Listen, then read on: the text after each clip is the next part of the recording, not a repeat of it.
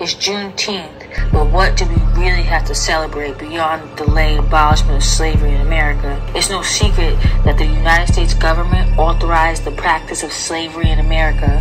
What is less known is that the same government we blindly pledged allegiance to as children rented and leased our ancestors for labor.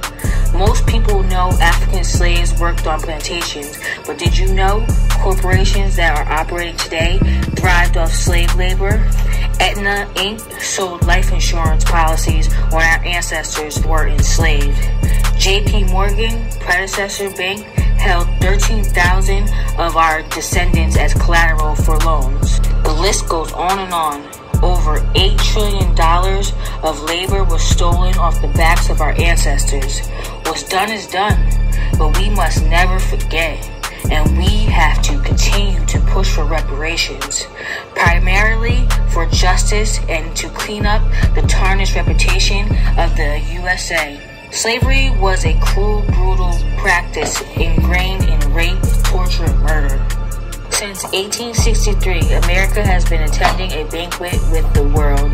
She appears in a white and blue dress stained in blood of our ancestors. She laughs and points fingers at the other guests. Yet, when they inquire about the blood on her gown, she tries to play it off like it's ketchup stains. Look at this mess. How can we clean it up? Reparation packages are pricey.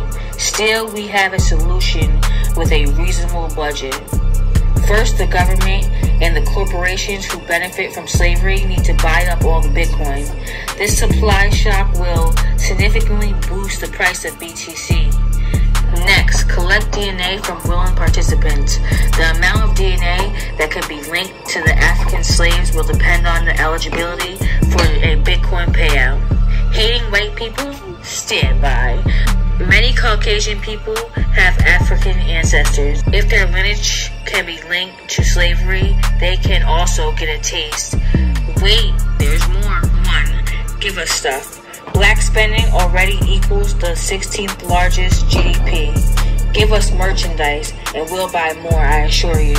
Two, we need corporate positions exclusively for marketing and servicing black customers filled by black people within Fortune one hundred companies. We're a unique demographic with significant spending power.